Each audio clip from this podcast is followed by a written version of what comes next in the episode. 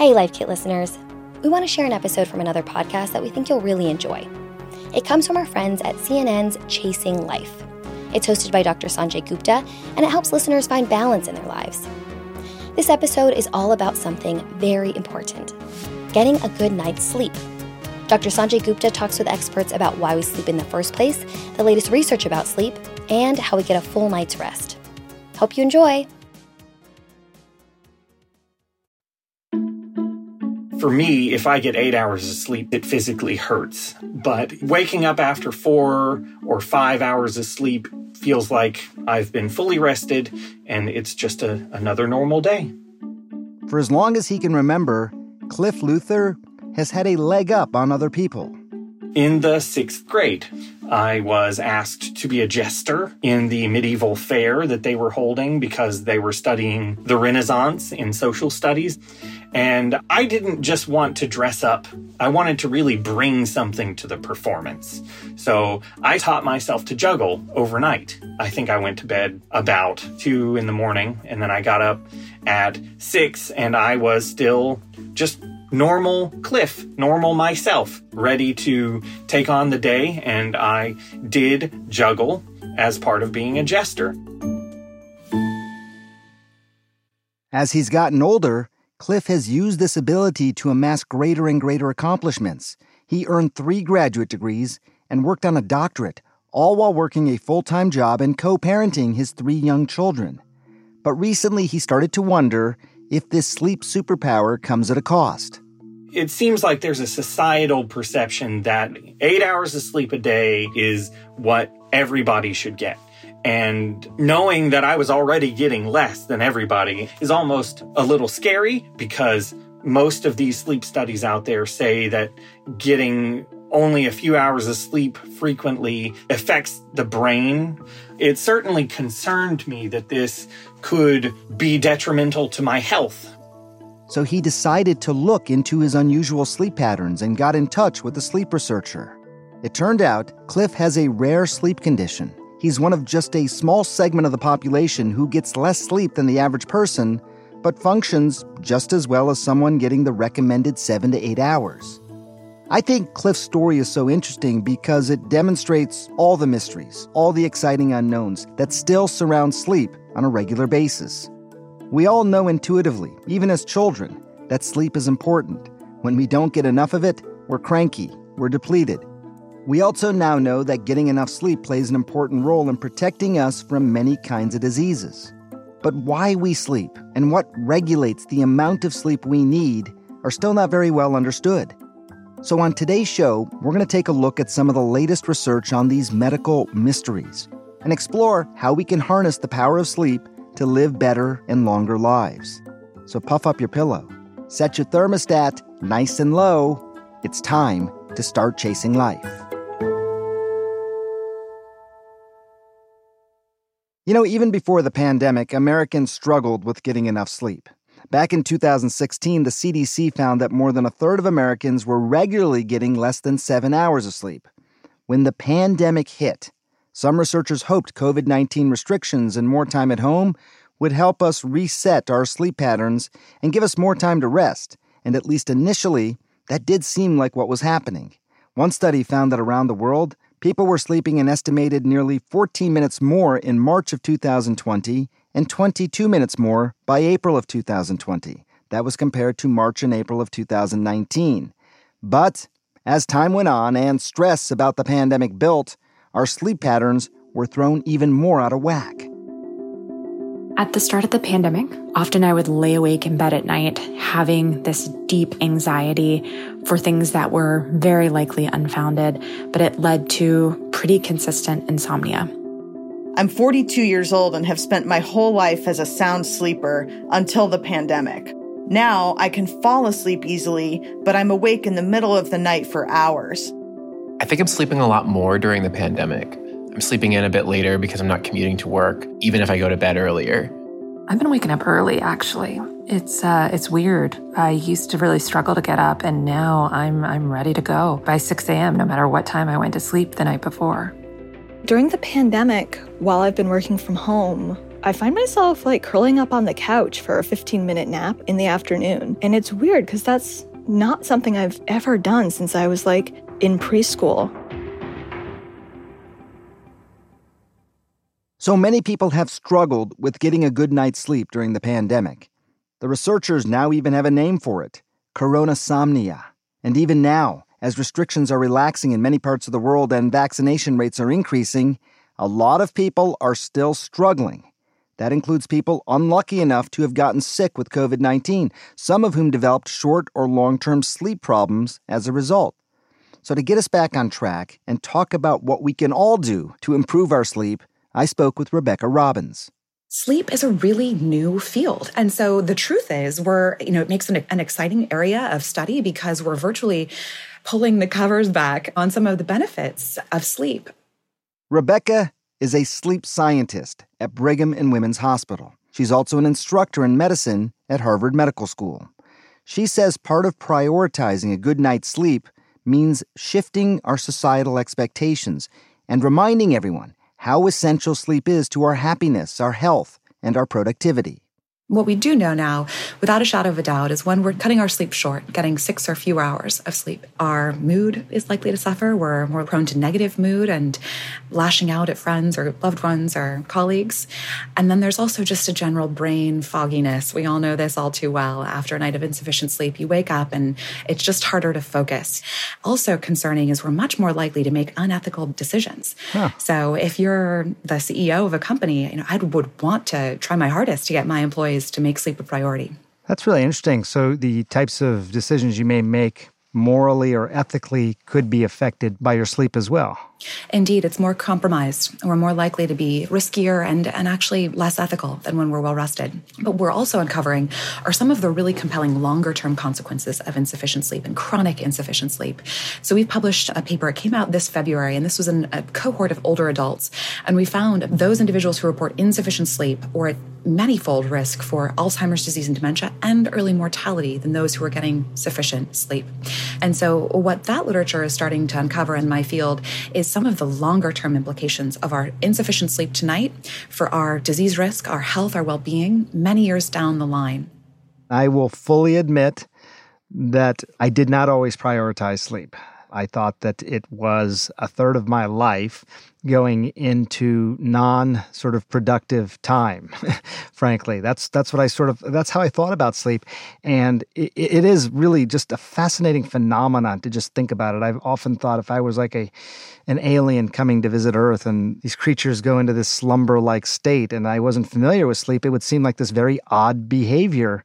But there's a reason for it right? Physiologically do we have a better idea of why we really sleep this is a great question. For many years, we knew we had the lymphatic system in the body, tissues and vessel to remove toxins. You know, go to the doctor and they feel your lymph nodes, part of that whole lymphatic system, but there weren't any tissue or vessels, you know, in the system, in the brain. What we're seeing in the laboratory experiments is that during sleep, what happens is the glial cells in the brain start to expand. And those cells and that expansion allows for increased and accelerated flow of neurotoxins through the brain. And so that rushing of these toxins through the brain and excreting them out is, is really vital because we see this clearance of brain toxins, which is one of the main benefits that sleep can provide in terms of cognition in the longer term. So those floodgates just open up at a greater level or a greater pace during sleep than during wakefulness. What about sleep and weight, managing our weight? How do you describe it to people? Great question. Now, when we're depriving ourselves of sleep, we're not getting enough our weight management abilities are simply thrown out of whack. And there's a molecule that lines the belly of the stomach called leptin. It sends a signal to the brain that we've had enough to eat. And when we're sleep deprived, we just see that leptin about 20% thrown off balance. Mm. And so what that does is that sends a slower signal to the brain that I've had enough to eat. So if you wake up and you're sleep deprived, that signal to the brain that, you know, oh, I'm good, I've had enough is simply slower. And so in laboratory settings, when we see individuals sleeping five or fewer hours, they eat on average about 200 extra calories because of this kind of molecular imbalance.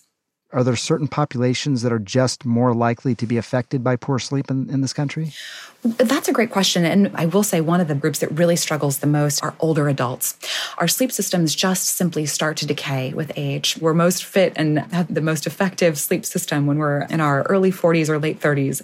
And unfortunately, things can start to decline from there. And then we do see gender differences as well. So women generally have um, slightly lower sleep quality than do men. And we, we believe there's kind of an evolutionary argument there where is women in their 30s and, and 40s are, from an evolutionary standpoint, able to hear a baby cry and have a slightly lower depth of sleep. And for that reason, do report often in our studies lower sleep quality as compared to men. Does it break down by income? At all. I mean, mm-hmm. Uh, lower income, underserved communities, mm-hmm. are certain communities more likely to have poor sleep? Unfortunately, sleep is patterned along socioeconomic lines so that lower income groups do unfortunately have lower sleep quality and shorter sleep duration. And there are sometimes environmental barriers there at play noisy, unsafe neighborhoods, uh, low certainty about where you're going to sleep that night if resources are really a major concern. So, insufficient and poor quality sleep on the lower end, but interestingly, also on the higher end because of some of the things that you touched on this kind of machismo about in our society, unfortunately, about sleep deprivation. Too often you ask someone how they are and they say, oh, you know, I'm exhausted. And so, hopefully, in our lifetime, we can change that so that, you know, really collectively, we're looking at sleep as this you know, crucial part of our day to fuel our success.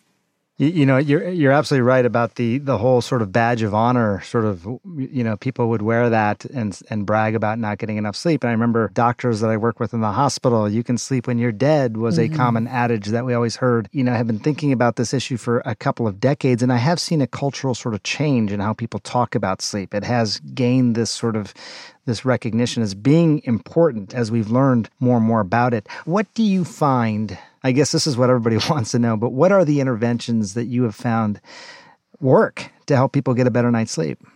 Anyone who has insomnia symptoms or disorder, those groups really benefit from something called cognitive behavioral therapy for insomnia, or CBTI is the acronym for that. And essentially, that kind of takes the healthy sleep hygiene uh, kind of tips and strategies, but takes them to the next level. So, one of the key components of that is relaxation training. And this is something that I'm actually very passionate about. Um, and we find that individuals who are really good meditators actually need a little bit less sleep at night. Another key component is something called stimulus control. And basically, that's a kind of a jargony term for helping people really look at the bedroom as a place for sleep and trying to do away with any unhealthy views of, of the bedroom environment. So for someone who has insomnia, they walk into their bedroom and their cortisol starts to spike and they suddenly become stressed and nervous, like, oh, sleep, it's not going to come again tonight. And so a lot of um, work with those individuals who really have those kind of maladaptive cognitions, we try to reframe and rewire how they look at the bedroom environment. And so we really discourage in those groups doing anything in bed but sleep. Is there an ideal sleep environment? We hear about cool and, and dark. Is that pretty much the same for everybody across the board? Love talking about the bedroom because it's often, unfortunately, a lot easier to change things in our environment than change our behavior. Temperature really matters. A warm bedroom above 70 degrees, about Fahrenheit, has the risk of increasing your risk for nightmares. So, individuals in warmer environments actually have more disruptive dreams or nightmares and just general sleep fragmentation, whereas a cooler temperature is better able to support our good sleep, pull us into deeper stages sooner, and help us stay there. And furthermore, we really don't know a lot about mattresses in the population. So we actually have a fun study under underway right now to understand, you know, people's general satisfaction, how long you've owned your mattress. But I have a hypothesis that by and large, people can't even tell you when they, they bought their mattress. They've had them for way too long and their pillows aren't supportive and we're more likely to buy ourselves a new pair of shoes than, you know, refresh elements in the bedroom environment. So think about when you bought your mattress, your pillows. These are elements that are truly the foundation of your bedroom environment and work within your budget. It doesn't have to break the bank. I'm curious now about the mattresses. I'm, I'm going to read your study when it comes out. But, you know, it's funny. I, th- I think about running shoes and, you know, every six months or so, obviously depends how much you run.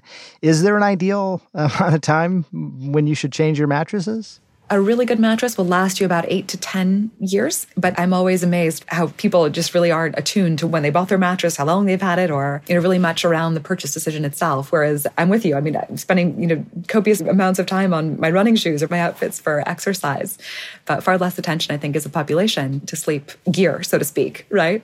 As soon as you said it, I, and I'm sure all the listeners were kind of like, when did I get my mattress? it's been, it's probably been a while. So I hadn't really thought about that. So that's a good note. Could I become sort of super athlete sleeper? You know, in the sense, could I train myself to need less? That's, oh, that's interesting. That the superstar sleeper might be someone who is doing well on less sleep. And I do get this question all the time. Um, we've presented our work to some kind of, you know, really type A, you know, finance types. And I'll never forget the question from our host. She said, we'd really like some information on how to get really good sleep and not spend a lot of time doing it. and I think that that really speaks to a question that we all have. I mean, that would in some ways be the holy grail. How do we consolidate all of the benefits of yeah. sleep into less time? But unfortunately, that, that treatment is not here yet. The old school is the best way to make time for it. The vast majority of adults need between seven and nine hours to support optimal health and wellness tomorrow and in the longer term. The one last thing I'll say is there's some really cool technology on the horizon that modulates brain waves and might actually, if coupled with those behavioral strategies that we talked about, could potentially uh, reduce the amount of time. After the break, we'll talk more about this idea of efficient sleep and how the secret to becoming a super sleeper might actually lie in our genes.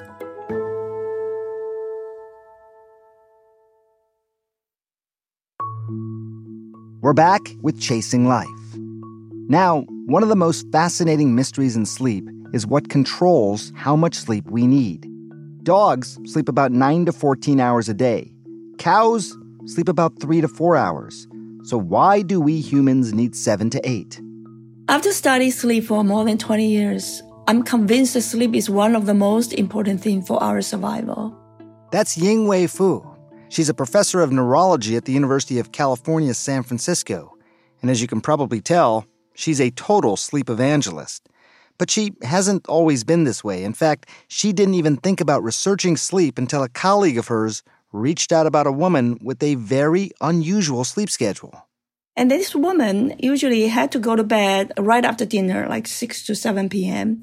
and usually gets up about 1 or 2 a.m. And she felt that this was a very disruptive life pattern for her because in the evenings, her spouse would like to go to movies or do something interesting, but she never could do that because all she wanted to do was go to bed every day after dinner. And she became very worried at that point because she started to see that her granddaughters also had the same thing. It was almost like this whole family's circadian rhythm was shifted up by four hours. Professor Fu's colleague wanted to know was it possible that a genetic mutation was responsible here? Because this woman has such an unusual sleep behavior and she actually had a really large family with many people had these uh, sleep patterns. So we were able to use a more traditional human genetics positional cloning method to look for the mutation. It took them three or four years, but they eventually found it. And it was the first time anyone has ever shown that a gene might actually dictate our sleep behaviors. I think before our first report, people probably will say, oh, yeah, my parents are early risers, or I'm early risers. Uh, it's kind of a general idea, but not really concrete idea about the genes actually has so much role in our sleep behavior. And I think after our first report, it really highlight how important our genes are in terms of regulating our sleep behavior. After this discovery, Professor Fu and her team wanted to figure out what other kinds of genetic mutations might be connected to sleep. People would write to them about all kinds of unusual sleep patterns and they'd start designing new studies. And one of the people who eventually wrote in was Cliff Luther being awake during the night and during the early parts of the morning, you do a lot of reading. So I happened upon a study by Dr. Fu that had discovered a mutation in a gene that seemed to be linked to needing less sleep. I was reading through and suddenly I felt like maybe this would explain why I didn't need as much sleep as other people. And it was exciting to possibly get an answer to questions that I've had since I was a little kid. And it made me feel like there could possibly be some sort of relief Professor Fu and her team analyzed the DNA samples from Cliff and dozens of other short sleepers and landed on a few common genetic mutations. When they bred mice to have those same genetic mutations, sure enough, they found the same behavior. The mice slept far fewer hours. The really surprising thing, though, was that those same mice, while sleep deprived, still performed better on memory tests than normal mice. The normal mice, if you train them a certain trait, and you put them into sleep deprivation and then you test them the next day, a lot of them will forget what they learned before sleep deprivation. But for the short sleep mice, you can train them and sleep deprive them and they will test the same as if they didn't go through sleep deprivation. So their memory is not susceptible to sleep deprivation, which then gave us an idea that maybe these people, even though they sleep much less, their sleep efficiency is actually much better than people who sleep eight hours.